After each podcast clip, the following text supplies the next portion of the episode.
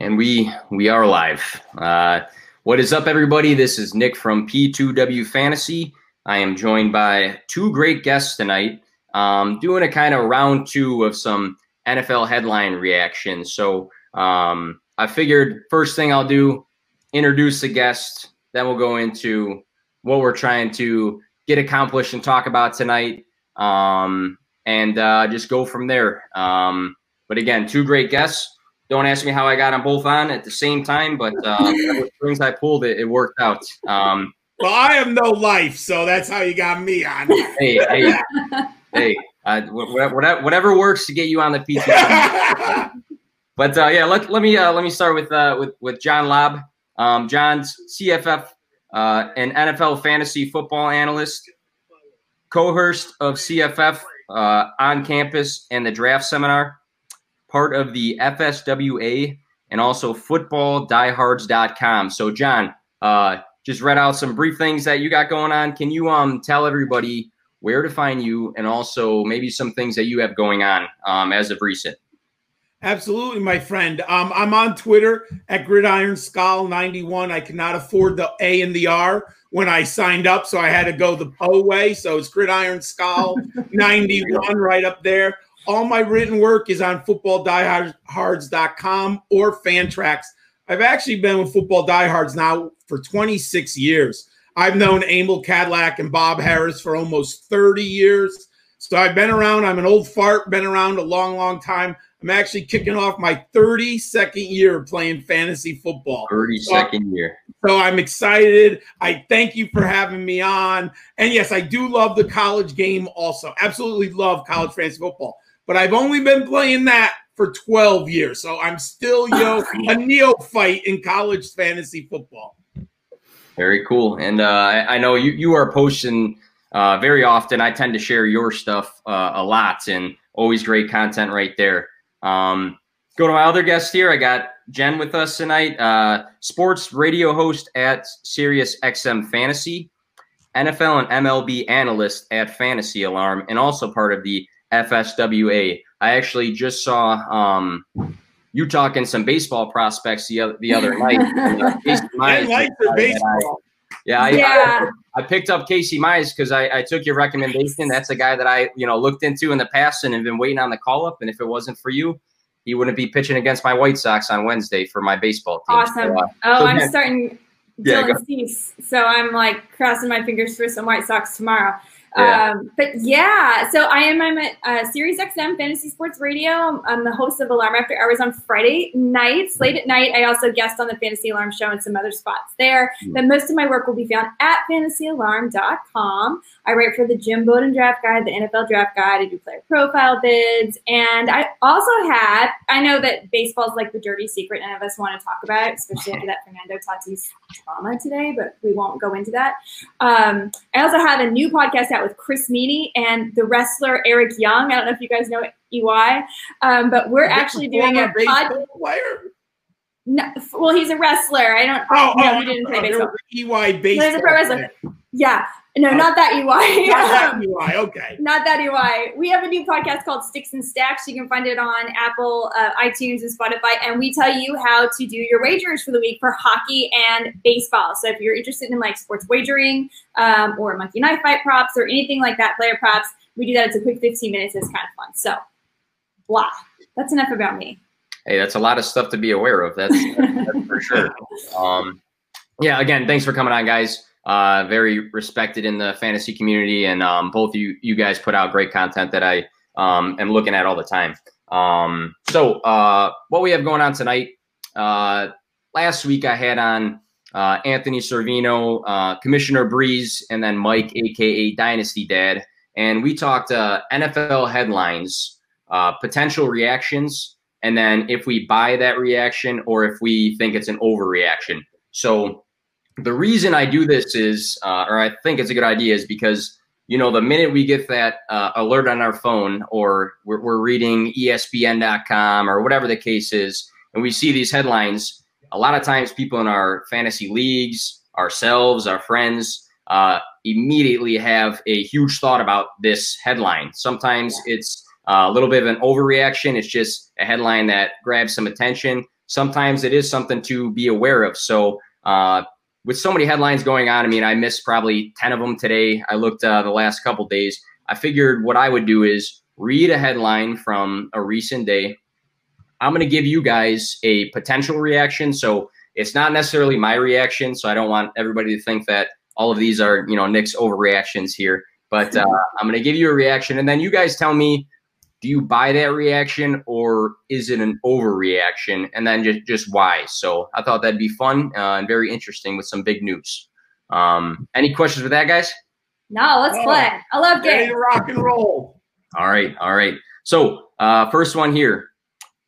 Aj green parentheses hamstring ends practice early in precautionary measure. That's august 17th potential reaction fantasy owners should be concerned with Green lasting a full season, and due to that, his fantasy ceiling. So, uh, John, talking about AJ Green potential, you know, potentially lasting a full season, limited ceiling. What do you do? You buy that, or is it an overreaction? I have zero shares of AJ Green in 16 drafts, so I'll be right up front. I'm an old man. There are very few Jerry. So Rice is AJ Green. yeah, you got it, Jen. She's so smart. There are very few um, Jerry Rice and Tim Browns who can play wide receiver at an extraordinarily high level after the age of 30. Obviously, there are some, but I'm not taking the chance that a 32 year old receiver who missed an entire season of football is, and he only played nine games a year before. So you're looking at the last 32 games the Cincinnati Bengals have suited up for. AJ Green has been on the field nine times. I'm heavily invested in Tyler Boyd. I'll be the first one to admit it. Sixth round, yum yum. I eat him up every time. Love him with Joe Burrow. I cannot draft a 32 year old wide receiver. I'm old enough. I drafted AJ Green in college fantasy football, and I made a mistake because I I realized talent and college fantasy football success are totally different. Alabama hmm. back in the day was run, run, run, and there were little receivers at San Jose State, Central Michigan, who outproduced AJ Green, and there was no question Green was a better player. I'm not buying it. These big receivers, Calvin Johnson, Demaryius Thomas, when they go off the cliff, it is fast and it is deep. I'm out. I'm totally out. All right. So John is out on AJ Green. My buddy uh, Chris, Detroit Beasties. The one time I'm not on, you have Jen on. uh, Detroit Beastie has been uh, on the podcast a few times, so I, I, I guess I gotta let him know which guests are coming on for that next invite. Uh, talking about AJ Green, um, are you buying that uh, we should be very concerned for 2020, or is it an overreaction? What do you think? So um, I am 100% on the same page as John over here. I am out on AJ Green. Listen, I think you land in one of two camps. You believe that AJ Green is your home run shot, you're super high upside, and you're willing to take that risk, or you say it's just not worth it. And unfortunately, he's been creeping further and further up the draft boards. And at that level, I don't want to take a risk. I want to throw a dart at someone that has a super high ceiling. Now, listen, could he be fine? Yes. But we're talking about a guy who's missed 29 of 64 possible games in four years. He had ankle surgery. He didn't come back. Now it's a hamstring. That means his whole lower body is not quite healthy. He's going to get injured. And so, even if he does play a few games, as John said, what is the ceiling on those games? Is it possible he could be incredible? We know he has the talent. Yes, it's possible, but I don't want to take a shot on an old guy resurging that I know has injury history when I can take a shot on someone like, I don't know, Hollywood Brown or Michael Gall. There's so many other people there that I'm willing to put my eggs in their basket and say, look, I want to give I want to give you the chance to blow the ceiling off this. I just don't trust AJ Green. I get Joe Burrow is a better quarterback than Andy Dalton, but hey, they've never even played together, and now he's already missing some of the camp. There's no AJ Green off my list. We do have a comment that uh, AJ Green will be fine in in my opinion. But what is fine? Yeah. What is fine? You haven't seen him play more than a year. 780 yards, decoy, 10 games, yawn. Yeah. So we I can get that. week 13 in 2018 that's the last time we saw aj green and he had uh, one target for one catch. Um, and he played the previous weeks one through eight before injury. But uh, i guess what people hang on to and, and john before we went live you were talking about how many years you've done fantasy football. Uh, i think what a lot of guys are hanging on to that maybe invested in aj green in these dynasty leagues and uh, draft him every year and redraft sort of thing is you know 2017 depending on your league uh, fantasy pros 2017 wide receiver 10 2015 wide receiver 8 we're going back far but 2013 wide receiver 4 so we've seen what the talent can do but then on the flip side injuries include hamstring ankle Mhm. groin turf toe knee strain. And at 32 years old i think going into 2020 i'm with you john i'm a big tyler boyd truther. I think he's already going to be slightly behind him if not a decent amount behind him on the target share so if we have to worry about him lasting 16 games and where we're drafting him, I think it's a lot of risk right there, especially if you're drafting or trading for or rostering a guy more so for the name than what he's been able to consistently do over the years because he has missed Yeah. a lot of games. And I Uh, will say one qualifier. Sure. I might take a shot on him in best ball if he came to me at the right pli- price at the right round because I do think it's very possible he could have a couple really big games. I just think you're probably only going to get a couple.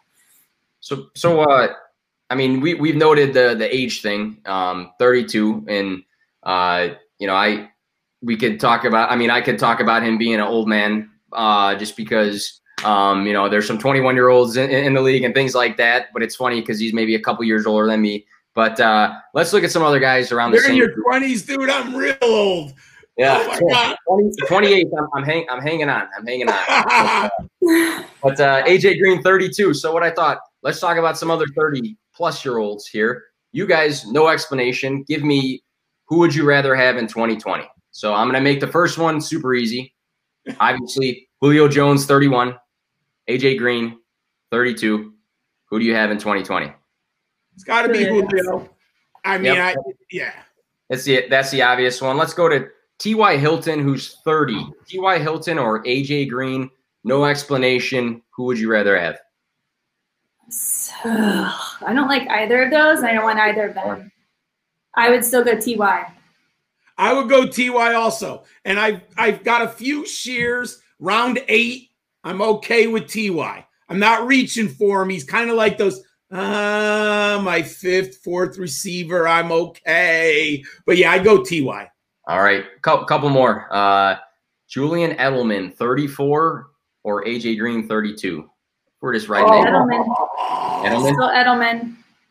I gotta go Edelman, but I'm not happy about that one at all, man. I got it, but oh, Either, either some of the comments in here, but uh, all right. Let, us get go uh, two two more, two more. I got two more good ones. Emmanuel Sanders, 33. AJ Green's 32. Which guy? Manuel Sanders.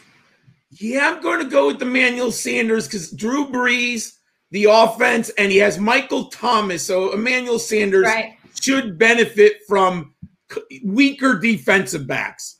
Yeah, and Emmanuel Sanders is going to have certain games when uh, Michael Thomas is seeing double coverage. I know you can't really guard Mike. I mean, I've read your Twitter on Mike. I get it, but uh, he's still going to, you know, Drew Brees' arm strength is less, and I think Sanders can pick up some of that. So yeah, I think he's Last one. Last one. Uh, AJ Green or 36 year old Larry Fitzgerald?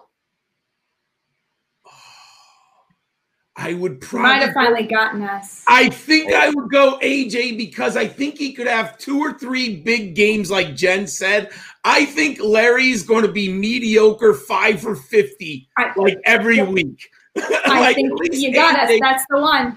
you know, AJ could go four for a hundred with the touchdown. Hey, good luck on the show tonight, brother. Had a comment there. Uh, Swaggy P, where would you draft Jonathan Taylor? How about a quick answer for Swaggy P here? Where would you draft Jonathan Taylor? And then we'll move on to the next one.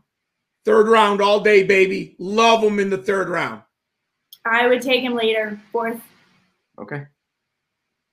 All right, all right. Let's move on to the next one here. A lot of talk about AJ. That was that was a good one. Uh, I actually threw in the, you know, other thirty year olds kind of random today when I was uh, for the show, but I thought that was thought that was pretty cool. Uh, Broncos running back Gordon quotes struggling a little bit with Denver altitude, August 16th.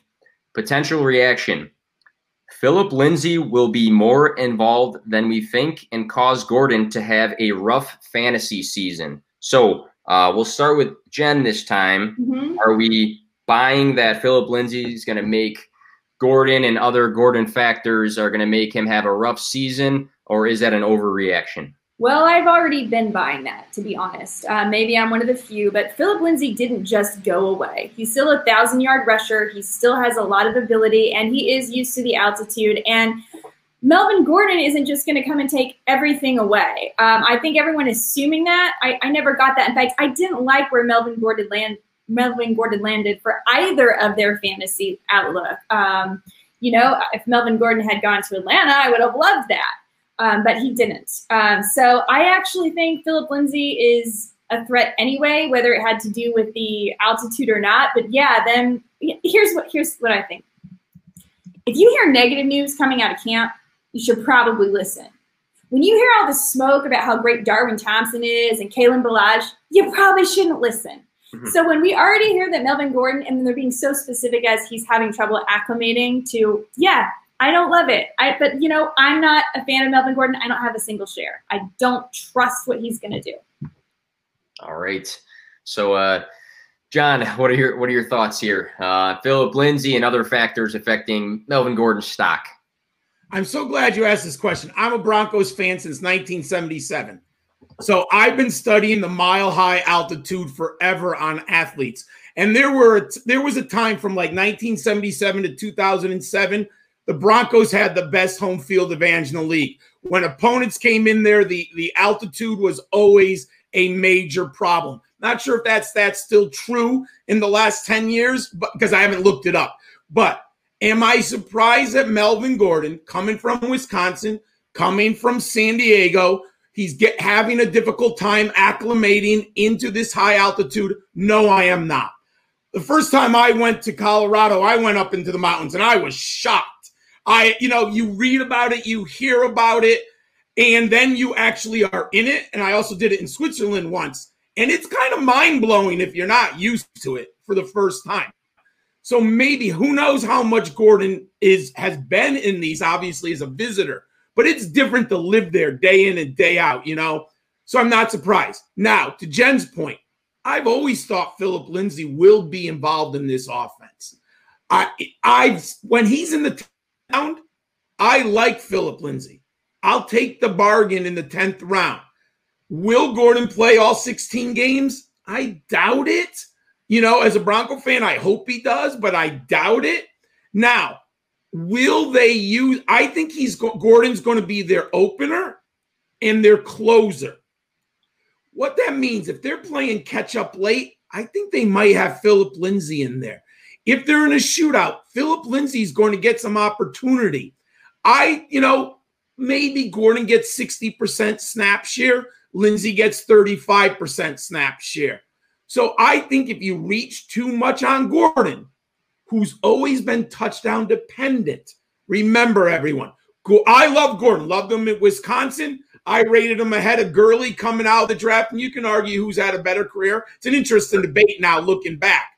Mm-hmm. Obviously, Gurley had the upside, so I can't. But Gordon's very touchdown dependent. If he doesn't score double digit touchdowns, I don't know if you're going to get value. If you're in the fourth round, I think you're nuts. Seventh round, sixth round's okay. Seventh round's a bargain. I don't see him falling that much more. But if Gordon doesn't get those 10 touchdowns, I'm not sure. So I like Lindsay for the value. But Gordon is going in the third and fourth rounds, and that's, that's why crazy. I don't have any of him. And I'm a and, Bronco fan, and there's yeah, no way I'm I, doing that. Agree. Yeah, of course. In seventh round, that's a that's a slam dunk. Yeah, I mean, that's absolutely. But he's going early. He used to be in the seventh round in April. Oh, I love April. I just did a CBS draft with like Scott Engel and Adam Aizer. He comes. He went. I think he went in the third round.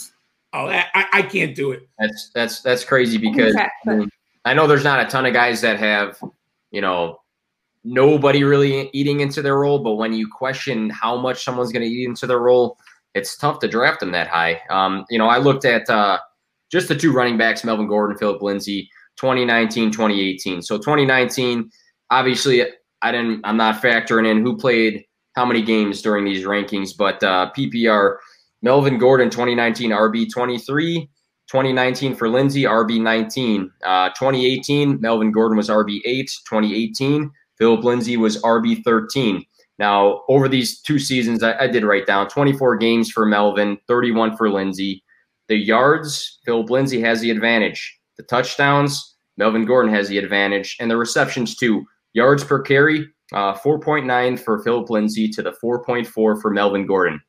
When I look at these stats side by side, I see two guys that are not far away from each other at all when it comes to any of these stats. And, and I find it hard to think that due to that, you know, Phil Lindsay's just not going to be utilized because the guy for being, you know, his storyline being undrafted, this and that, he's balled out for the last two seasons as far as yards go, decent yards per per carry. You know, it could be a little bit better. Um, a lot of yard, 2,048 uh, yards over the past two seasons. I just, I, I think the altitude is in, uh, is an overreaction. But on the flip side, I think I'm going to buy that Philip Lindsay is going to hurt his stock this season, especially if you're going to invest in Melvin Gordon in your in your drafts. So, yeah. got a quick. We'll have uh, one more uh, kind of odd uh, oddball comment here. Kept Miles Sanders Conner pick third overall. My likely options: Mixon, Julio, Kittle, Kelce, Taylor. Who would you pick for your third? Looks like it's a keeper league. Any any quick quick uh, suggestions for uh, Swaggy P here? I would hope for Mixon. That would be my dream scenario. If it does have Mixon in his keeper league, I'm going Jonathan Taylor. I'm all in on that Colts offensive line. I love Taylor. He is Saquon Barkley, Ezekiel Elliott in my analysis. He's as good of an athlete coming out with a resume that is unbelievable. I love Jonathan Taylor. Yeah, I'm assuming that if it's a keeper league, it has to be a keeper league. So I'm with you. I think Taylor is so talented. Now, I earlier when I said I would draft him a little later, I think he's very talented, but I think it's going to take a little while till he really takes over that backfield. And I think people's expectations might be a little high. Like again, just like Philip Lindsay, Marlon Mack didn't die, um, so I think like he's still there. But ultimately, that is obviously Jonathan Taylor's job. What he did in college is just unprecedented. The guy's unbelievable. Unbelievable. Yep, absolutely. Um, great offensive line. Great dynasty pickup. Mm-hmm. Snag him. Uh, Marlon Max, he hasn't been he hasn't been phenomenal. Definitely has not been below average, though. I think he's a right. guy that's pretty good at a lot of things. Maybe he's just not great at anything. Mm-hmm. But uh, he's still going to play. Still going to play this year. Um, it'll be interesting though, uh, especially with the uh, the video footage coming out of Taylor uh, running over linebackers. They're that was, dude, but I've seen that for three years on Wisconsin, brother. And let me tell you something. No one thought Taylor he was not going to be the starter at Wisconsin. No one knew who he was, and he stepped on that field as a freshman, and he blew open the doors in week one. This kid is special. All right, let's uh let's move on to our next headline here. Uh, this is from August 16th. Vikings offensive coordinator Kubiak, first round pick Jefferson is exactly what we drafted. So the potential reaction here Justin Jefferson will finish as the highest targeted rookie wide receiver. So um, keep note of, of, of that. Uh, I didn't necessarily say he's going to be rookie wide receiver one, but he's going to have the highest target share. Are you uh, buying that, or would that be an overreaction, John? I am buying it. Here's why Jerry Jeudy, there's too many targets. CeeDee Lamb, too many targets, other players. I think the top two are Justin Jefferson or Jalen Reagor. So I do believe that. Now, the question is how many targets? He is a rookie, and I love him. He was my third pre draft ranked wide receiver coming out of LSU. What Joe Burrow and the Tigers did last year in my lifetime, 45 years watching college football, it was the best offense I've ever seen. Never seen anything like it in my life. Just Justin Jefferson special. However, Kubiak tends to funnel his offense through the running back and one receiver. He tends to do that. Look at the box scores, look at the stats. He dominates one receiver and the running back, the running game, because you know they're going to run the ball. They're going to run the ball with Dalvin Cook. They're going to run the ball with Alexander Mattison. So the, the touches are there in the backfield. Then he's going to throw to Adam Thielen. So my my only question is, yes, he could lead the rookies. I don't think he gets over 100 targets because I've got to think Thielen's going to get 120. Irv okay. Smith's still on the field and he uses his tight ends. And then he's going to pepper Dalvin Cook with touches out of the backfield in the passing game. So I think he could. I think he has about 90 to 100 targets max. But I do think he's in the conversation. It's not an overreaction because I can't go. Courtland Sutton, Noah Fant. You know, then you were just discussing Dallas, Michael Cooper, Amari, uh, Michael Gallup, Amari Cooper, right? So those guys can't get that many targets. All right. So you are uh, you're saying that it could be a thing, uh, not an overreaction. Um, you you know noted some other guys in the mix with that as well. Uh, Jen, what, what, what do you think? What do you think here? So first of all, I think you're sleeping on Michael Pittman Jr. He is a rookie that could get a lot of targets because T.Y. Hilton will likely be injured, and he's the person across, and he's got Philip Rivers there to target him. So as far as targets, you mean PPR? I think he's in the.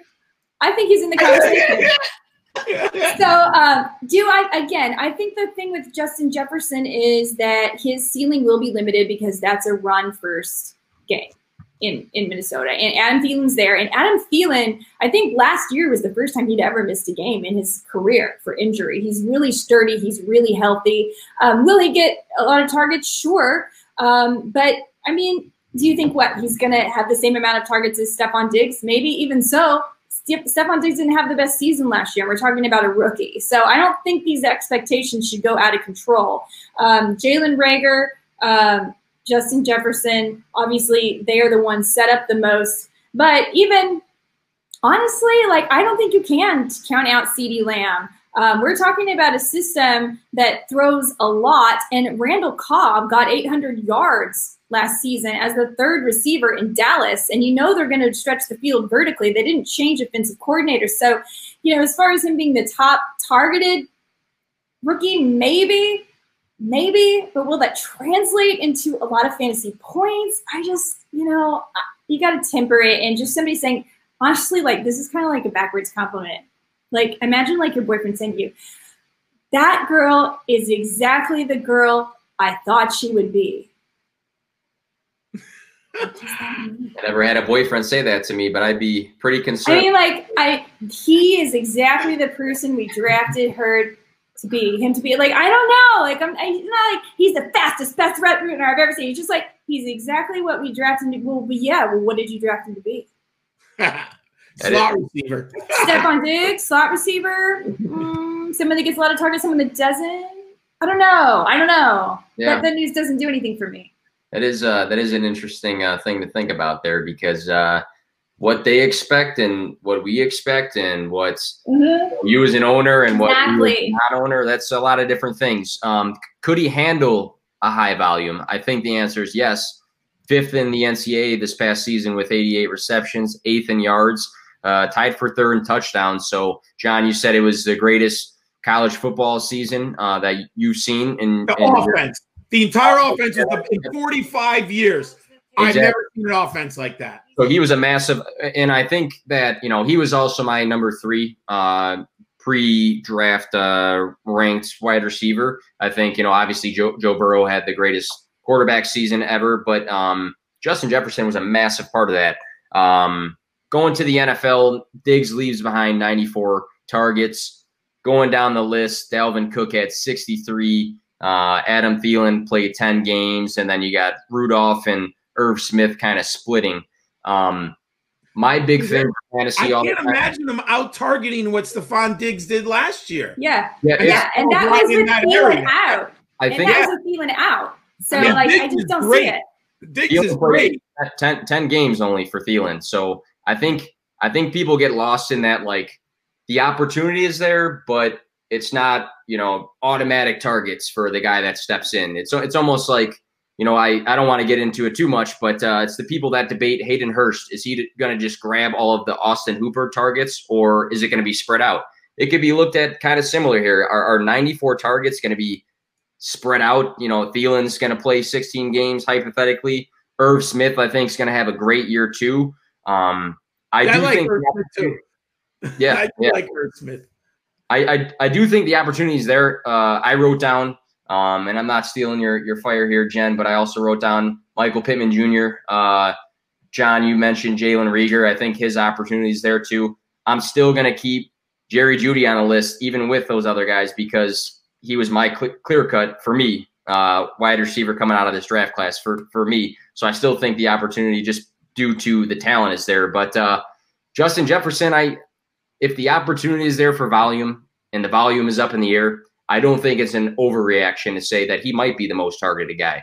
Uh, you know, you go to the flip side, you look at a guy like Henry Ruggs, and he has an opportunity for volume, but then you look at his college season, he never really handled it before. So, I mean, there's so many different factors.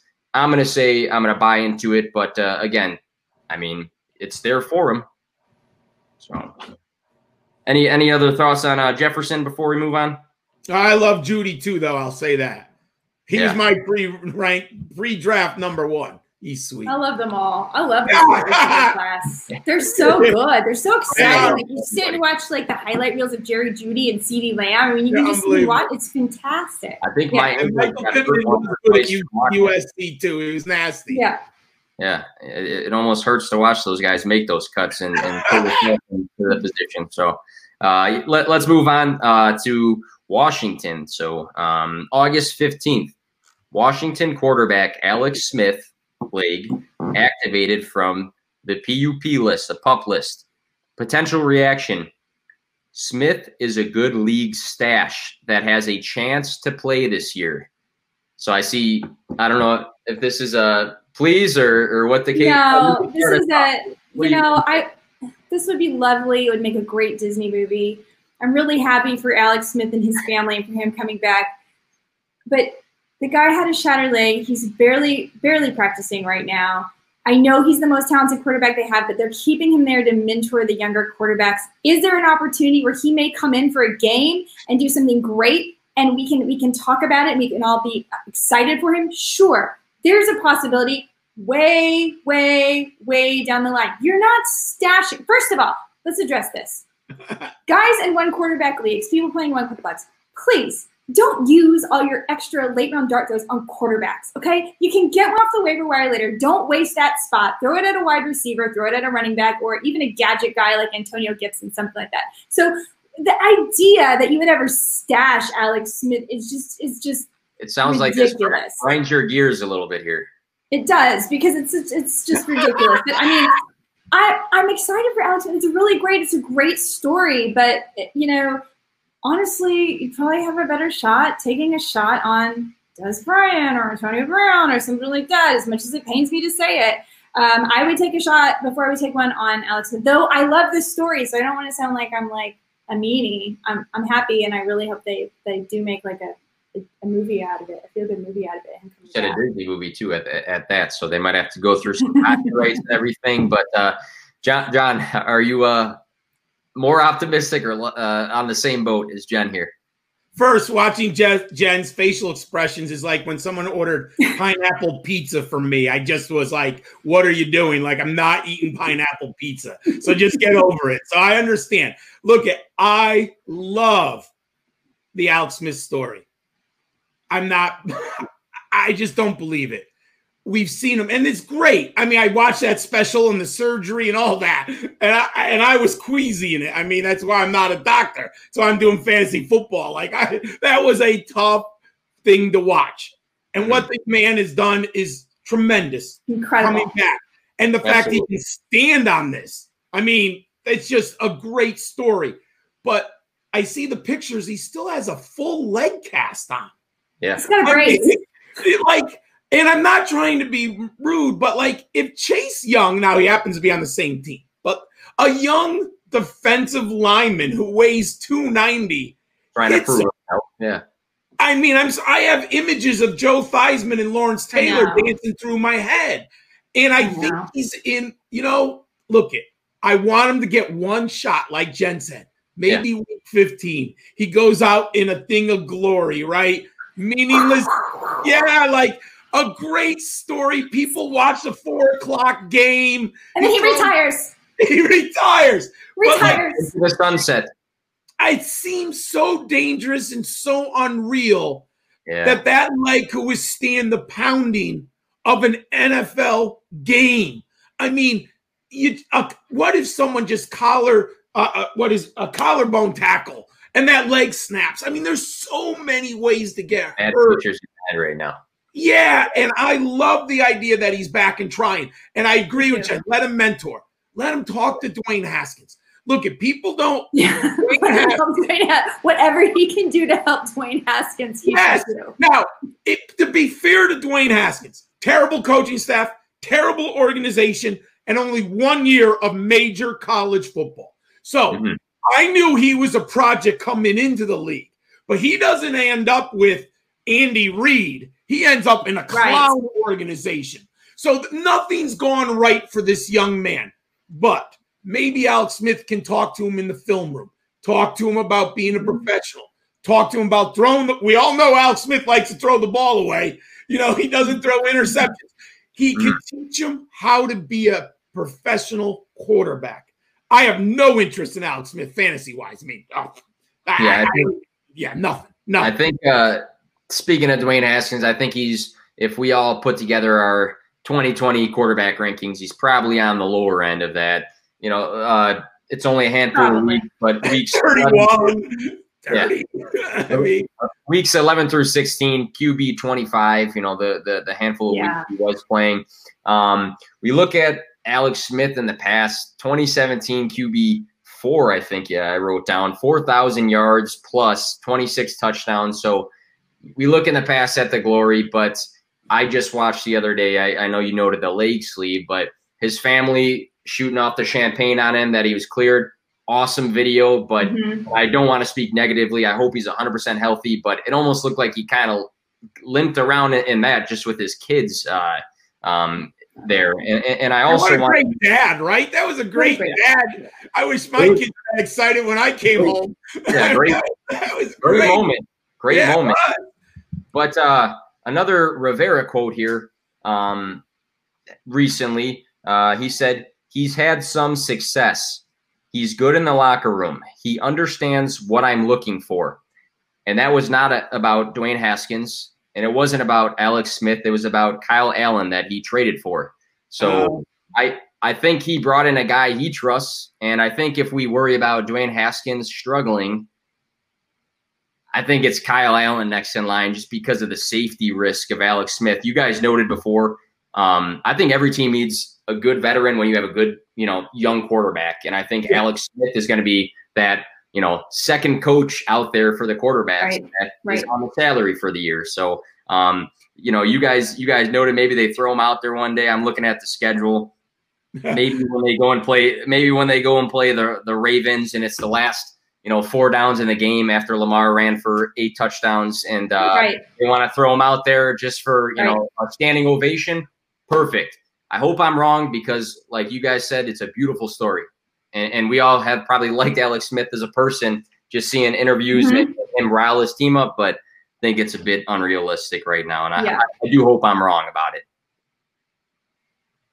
So let's uh let's move uh to Green Bay. Um, I'm a Chicago fan, Chicago Bears fan, live in a suburb of Chicago, so I don't like talking about the Packers too much, but uh, I guess guess we will for the sake of this. But uh, August 15th, Matt LaFleur's first impression on Jordan Love. There's a lot to clean up right now. Potential reaction. Jordan Love will not play football for his two to three first NFL seasons, making him a questionable dynasty hold. So, John, why don't you start us off with that? Uh, here, the, again, the uh, not the over, the reaction here. Uh, Jordan Love may not play for his first two, three years, and you may want to question holding him in dynasty. What do you What do you think about that? I'm going to read a little bit of my notes that I published on Jordan sure. Love. Takes unwarranted hits and sacks, waiting too long in the pocket. Needs to speed up internal clock appears to predetermine where he's going with the football, intermediately forces a ball into coverage, a raw signal caller who would benefit from sitting on the sideline for a year or two. He is not ready to play in the NFL. I had him as my fifth ranked quarterback pre draft. There are a lot of challenges. Does he have athletic ability? Yes. But there are times you watch the film, and I mean, I, you're just like, young man, hands on the head, safety over the top, and he was double covered with the linebacker in a corner. What were you possibly thinking on that throw? And he relies on his arm. It's like he he's made it. I'm going deep. I don't care where the safeties are. I don't care what the coverage is. I'm going deep. And he just forces that. And you see it, and you cannot be successful at the NFL level and make that many, many mental mistakes. He's the antithesis of Alex Smith. You know, and, and look at I've lived through guys like Vinny Testaverde, Dan Marino, Brett Favre, throw that ball into cover with elite arms, right? Jordan Love doesn't have that arm. And he also takes way too many risks. And I've seen, I mean, Favre took, that's one of the underrepresented stories of Brett Favre. He took crazy risks throwing the football, but he was special, right? Jordan Love isn't in that boat.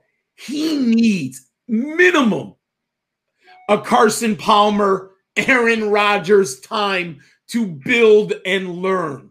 I don't, I still don't, and I don't want to pick on, I don't get what Green Bay was doing, but I had him as my fifth ranked quarterback. So there's no way I was taken there. I had a second round grade as a project. And the Packers needed receivers. I mean, we, we could talk about all the receivers they bypassed. Yeah. So there's a chance he might not be on the field the first two years of the league. It would not surprise me. And then I'm reading the quotes by LaFleur. I'm like, did you not watch the tape? Like, I literally sat there, like, you are saying things that all of us who watched him said. like, I'm like, I'm mind blown. Like, like, what did yeah. you do? Yeah. So I'm, um, you know, Roger sat behind Favre for I think three years. Um, and we question some of these things with the quarterbacks, even in a super flex league. Are, are they a are they a hold? Are they not a hold? Um, Jen, Jen, is it a something you'd buy or an overreaction uh, um, on this? I'm not a fan. Not a fan of Jordan Love. Not a fan of where he landed. Not a fan of any of it. Don't have him anywhere. Uh, don't know what they're doing in Green Bay.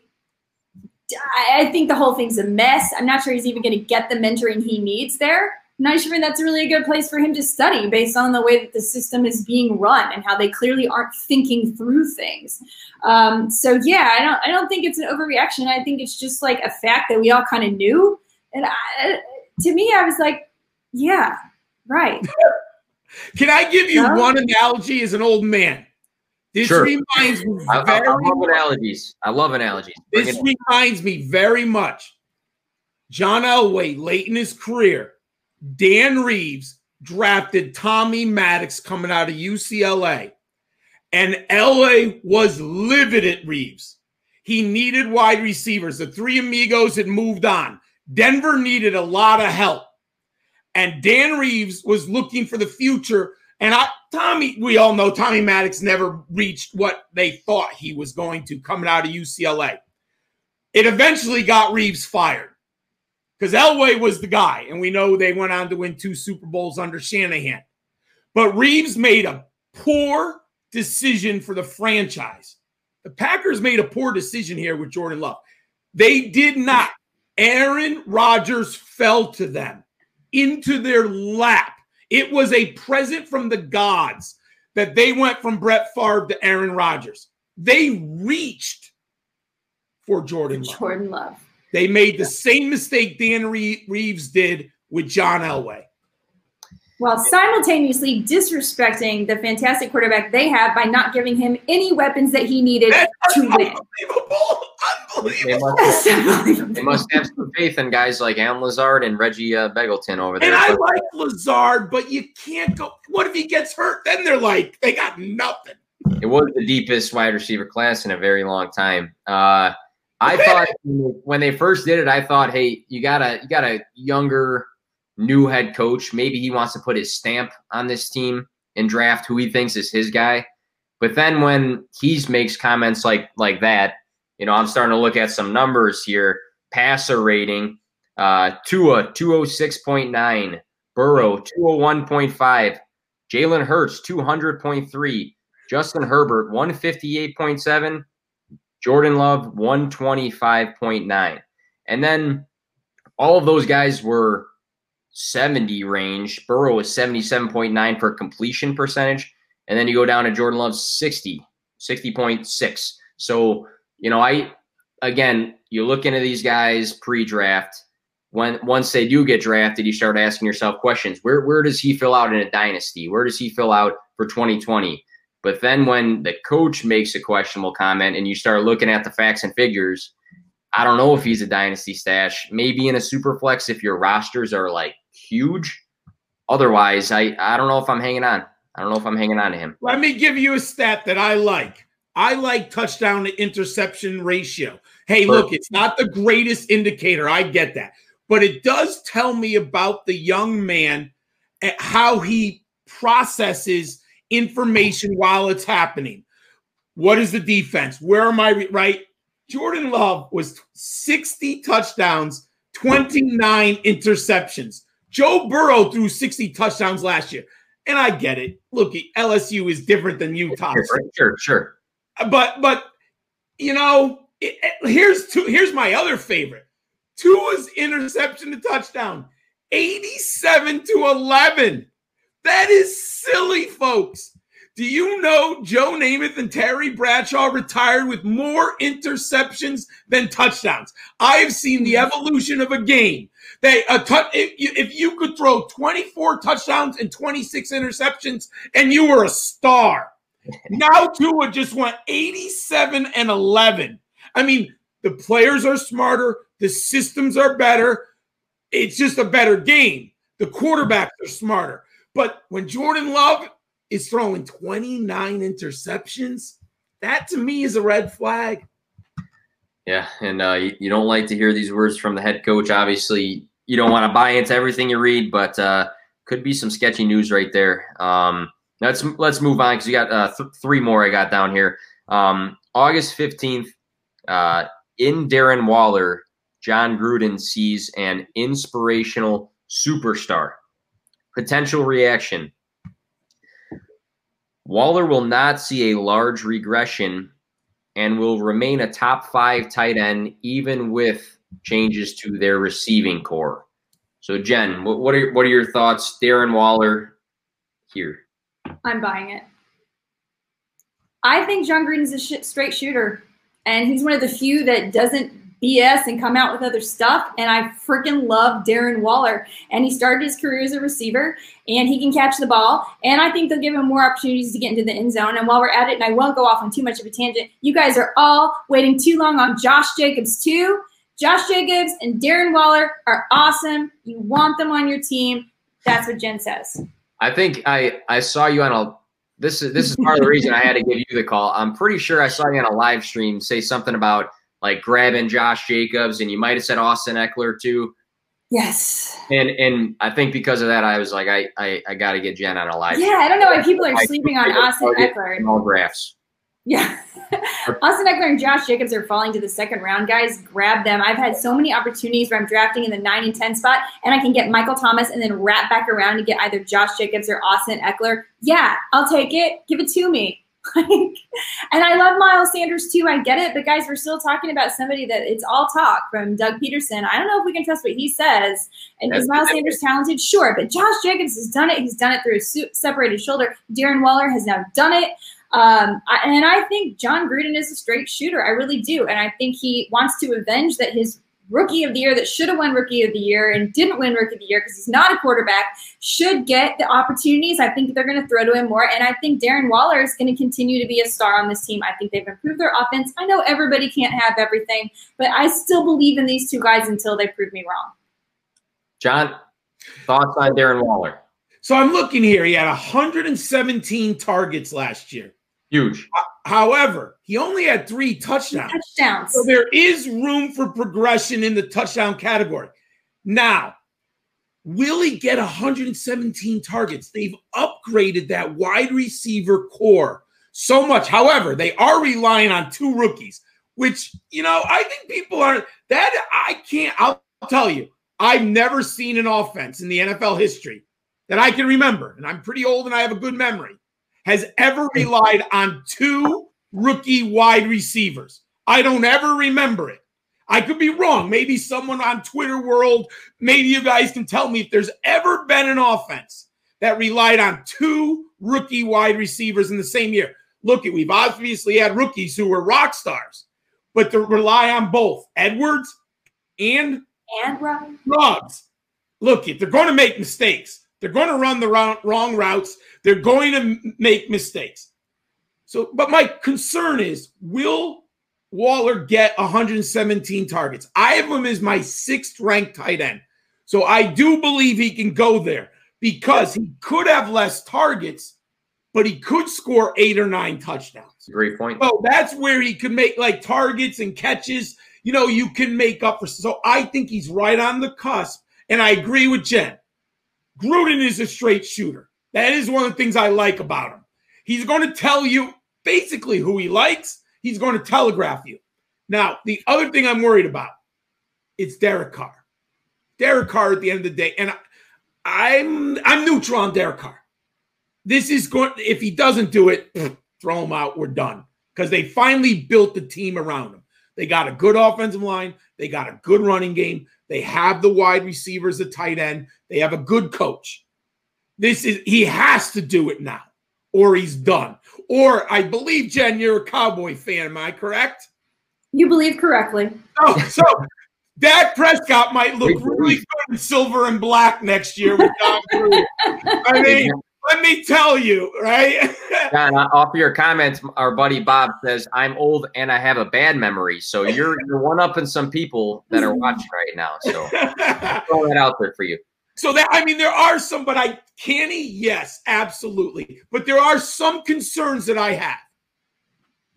Yeah, number number two in uh, tight end receptions, number two in tight end receiving yards, coming off a phenomenal year. I think that there's a lot of question marks going into the year. I'm a big Josh Jacobs guy. I'm praying that he gets some more of a target share. Henry Ruggs, Bryan Edwards, you sign Nelson Agholor. Then you got Renfrow coming back, Tyrell Williams if he's healthy. I think there's a lot of guys to Tyrell, and he'll have three big games. Sure, yeah, five games with five touchdowns this past season in a row. Yeah. But uh, with all the question marks, I think it's clear that Waller will still be involved and heavily involved. I think the target share does dip off a bit, but I mean, you're you're you're looking at some of these tight ends that finish in the top five, six that are around the hundred mark. So if he's losing 17, 20 targets, but the touchdowns increase, like you guys are saying, that's a huge that's a huge indicator that he's still going to be a top five guy. So if he's finishing this past year as two or three or whatever he finished as, um, to regress in some areas but progress in some areas, I'm buying him in you know as a as a top five here. So um, I think we're all kind of on the same same boat with that one. Uh, Baker Mayfield, uh, August 14th news. Back to basics after losing himself in 2019. Potential reaction Baker's bounce back, that's a double B right there. Baker's bounce back will land him in the top 10 quarterbacks for 2020. John, are, are you buying this Baker top 10 2020 or overreaction? And we got a couple guys saying, hola, and let it go the grid. So I think we got some guys. Oh, we got some soccer guys jumping jumping in. I um, have a soccer. Oh, there you go. Maybe it's there. You go. I got a soccer. Uh, there, gotcha. there, you go. All right. So I have a Baker as my a top twelve. He's number eleven. So I think he's right on the cusp. But as someone who's watched a lot of quarterback play, Freddie Kitchens had lost the clubhouse. Freddie Kitchens was not ready for the alpha males within his locker room. Bringing in Odell Beckham was a locker room disaster for Freddie Kitchens. He did not know how to deal with Odell Beckham and that locker room. So you had to get rid of him. I mean, I've read stuff in this offseason where they like threw out the game plan or they didn't have a full game. I mean, it's it sounds like a complete disaster, Kitchens. So then you had a quarterback who was cocky, Heisman winner, Great rookie year, right? So you have an out of control egomaniac quarterback with a coach that has lost the locker room with an alpha male like Odell Beckham. That is a disaster. Nothing went right in Cleveland. So what do you do? You go to the running game. You pound it, you pound it, you pound it. You take the ball out of Baker's hands as much as possible. That's why you sign Jack Conklin. That's why you bring in Kevin Stefanski. Look at Baker will work and be successful if that running game is as good as I believe it is, and I believe that running game is going to be nasty in Cleveland this year. The concern I have, they play four games against Pittsburgh and Baltimore. Those could be fantasy nightmares for Baker Mayfield. So if you're looking at him being in that top 10, how many points is he going to score against Baltimore and Pittsburgh? Two of the top four defenses in the league, right? And I and all those teams, they're going to want to grind it down. They're going to shorten the clock, right? So I'm a little so I don't see the number of temps being there to get into that eight, seven range at quarterback. Will he be better? Yes. Will he be more efficient? Yes. Have I drafted him as my number one quarterback? Yes. I like him here because I think Stefanski can handle Odell. He's been around the league longer. I think he's more he's more organized from what I read. And Baker's coming. Hasn't he lost like 15 pounds? Isn't that the narrative right now? He looks like he's in shape. and I will say this sometimes people can learn from their past mistakes. And I'll give Baker a shot here. That he is, oh, okay. All right. Anybody who knows Jen, anybody who's followed Jen on Twitter knows she hates Baker. Ah, I, I do not like. Oh, I do not like Baker Mayfield. I don't like bananas. I don't like Baker Mayfield. It's how it is. So, Jen, I'm going to send you a Mayfield jersey and a dozen bananas at the holiday season. That's a weird mix. It's like bananas and Mayfield. Mayfield and banana. Double B. bananas. Both of them. Both of them. I also have a strong distaste for Trevor Bauer. I think just things, right? And Juan Soto's batting stance. Can't stand it. But anyway, I can't stand Baker Mayfield. I can't stand his attitude. I think we've given him enough second chances. He's had second chances. I think he needs to call up Daniel Jones and they need to go have a cup of coffee together and work it out. I want to see him be a real human being. And this idea that, oh, he's working so hard and he's he's sitting in on all the wide receiver meetings. Well, yeah, because now he's finally getting embarrassed. And by the way, can someone buy him a coat that fits, a razor, and get him a haircut? This is like before 2020 quarantine, you know? Like, get your stuff together. Like, I can't stand this guy. And they're going to go more to the run game. They did give him all the weapons he needs. You know, they upgraded their offensive line. They've given him an extra tight end. They've got all these. They've given him every tool to succeed. If he can't succeed this year, he can't succeed. That's it. next Dallas I'm not drafting him because you know what, you guys, all last year the Browns are going to be great. The Browns are going to be so good. They have OBJ. No, the Browns are going to brown. The Browns are going to brown. Okay, that's it. Stefanski might make them a little bit better. Might they be okay? Sure. Do I like Jarvis Landry? Yeah, I can get him cheap. You know, there's certain things about it. I love Nick Chubb. I mean, how could you not? But like Baker Mayfield, I'm not putting any of my eggs in a Baker Mayfield basket because you know what? He's going to crush it and he's going to make it look awful. He's going to make omelets on the street. Like he's just he's shit. Baker, no Baker. I meant it. And uh, buddy here, Steve 2.0 from Climb the Pocket. Dennis and all. Good analysis. Get him a razor. Yeah. That's my analysis. Great too, Nick. Great analysis. Uh, Steve's a great guy. I'm in a league with Steve uh, as well. Um, the thing that bothers there, there's certain there's certain things that always bother me when it comes to fantasy football because I think a lot of times people like copy and paste, you know, reasons for why players do good and bad. And what I hated last season was everybody saying, "Well, Baker was bad because you know Fred, Freddie Kitchens. Freddie Kitchens was so bad."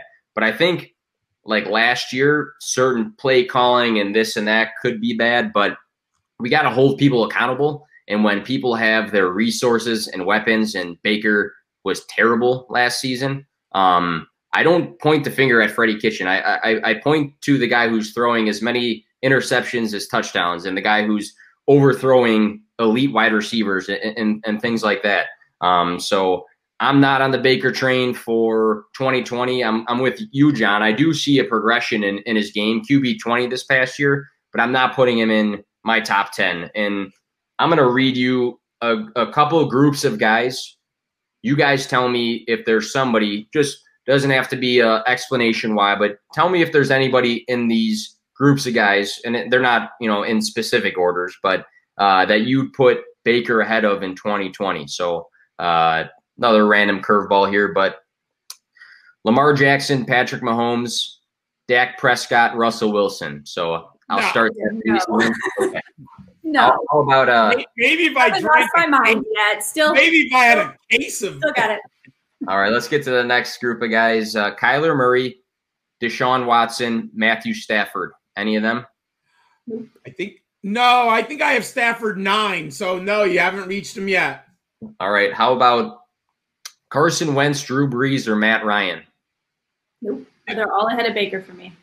Drew, Drew Brees is not because I think they're going to go short and run the ball a lot, but it's close. I I take the upside with Baker. Consistency with Brees. I get it. I gotta I gotta throw uh, this this quick comment on here. Uh, this guy's been firing away about hi, I'm here for the couch that's for sale. So there's no couch does Baker have a couch? He, he, he no, he just has a he just has a. I, I see you smiling there, yeah. bud. So oh, there, a, there he, he is. A few toilets in the bathroom, apparently. Oh, he's happy. And, uh, All right, what about uh, what about Josh Allen or Tom Brady? No, uh, Josh no. Allen got the rushing upside. I still have Allen ranked higher, and Brady. So yes, guys, I get it. Yeah, these are all guys I had higher than uh, Baker Mayfield. Um, those are twelve guys right there. What about these? Uh, I'll end on these three. What about Daniel Jones, Aaron Rodgers, and Ben Roethlisberger? They're all of a Baker Mayfield for me. Uh, not Roethlisberger. And um, so I would take Baker over Roethlisberger. You said Daniel Jones, I like. And then who was the other one, the third one, Nick? Aaron Rodgers, that we just uh, talked about a little bit ago. Well, I'm worried about the Packers.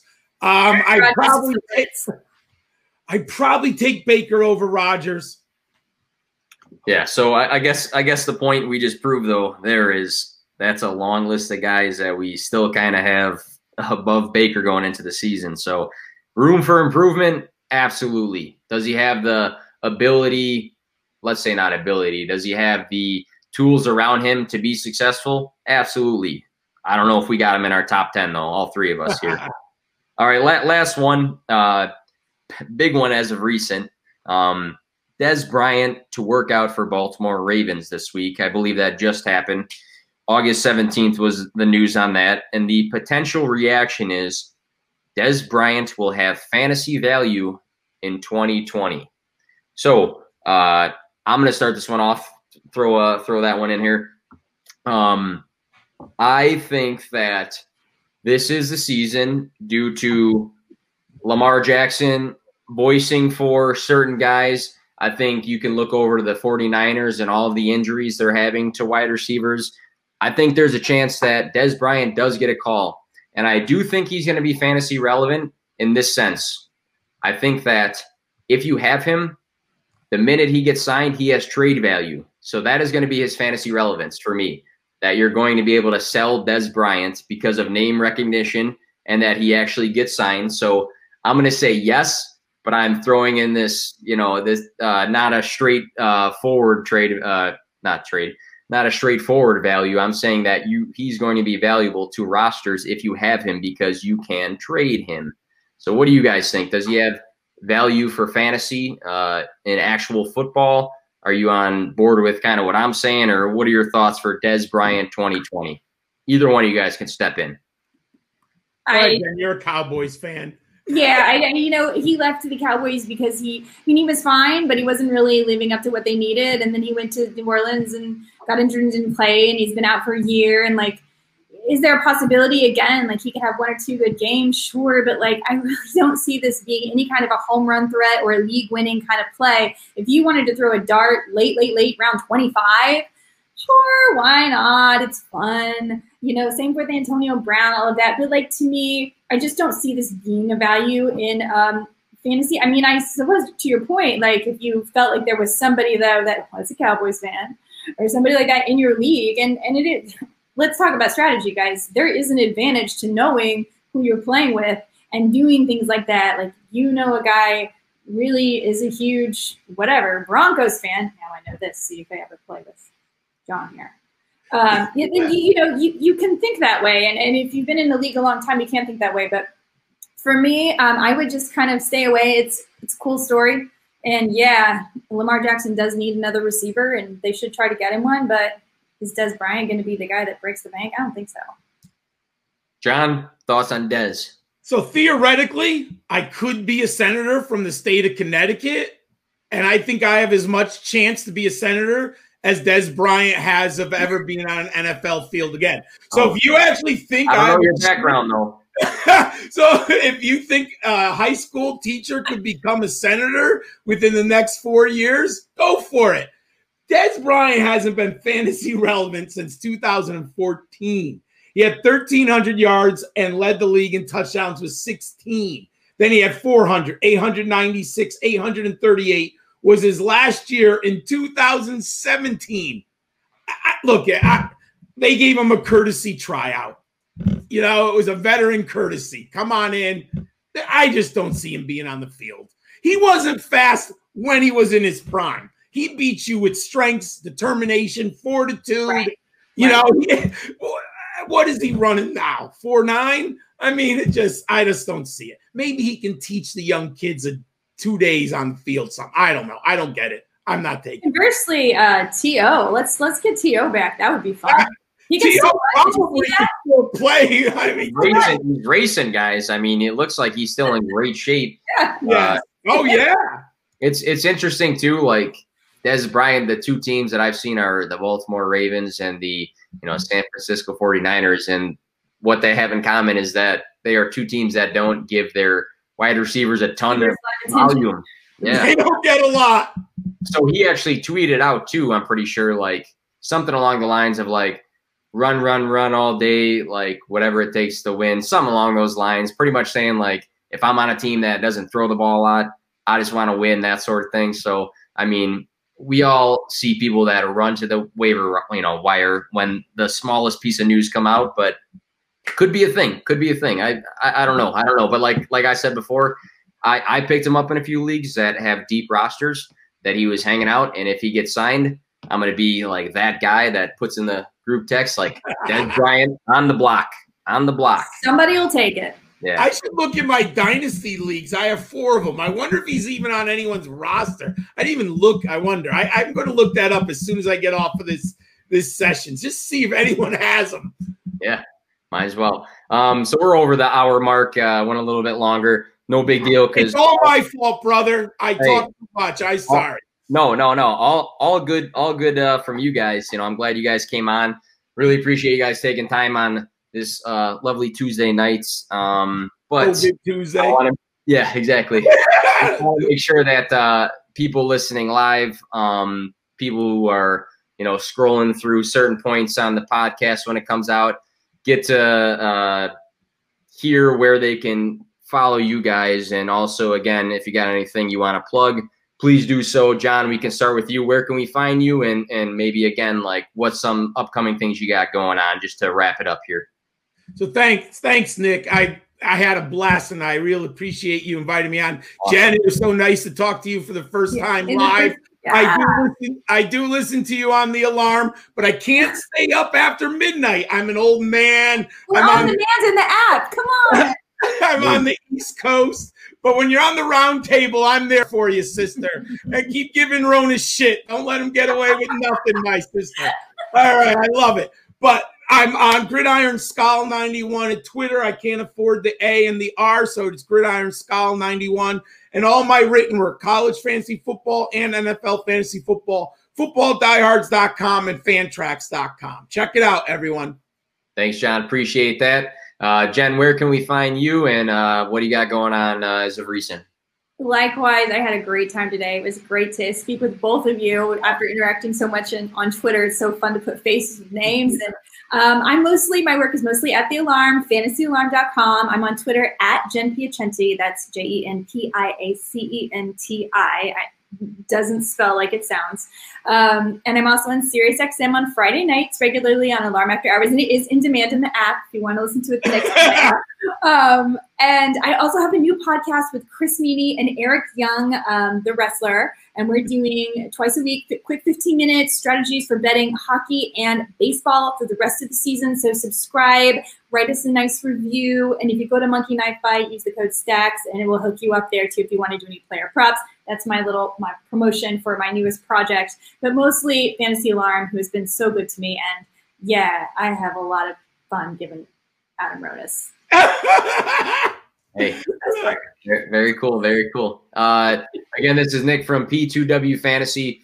Great guests on tonight. Um, a lot of good information, good laughs all around here. Uh, P2W Fantasy doing a live stream once a week, throwing out articles left and right. Um, doing a project probably pretty soon or uh, a, a, live stream where we're going to have a bunch of people jump on and just plug their stuff and you know like a give back sort of thing uh, planning on that um, other than that, uh, thank you if you watched live or made it this far in the, uh, the podcast or the YouTube video, whatever the case is. But uh, we're going to log off here and everybody have a great night.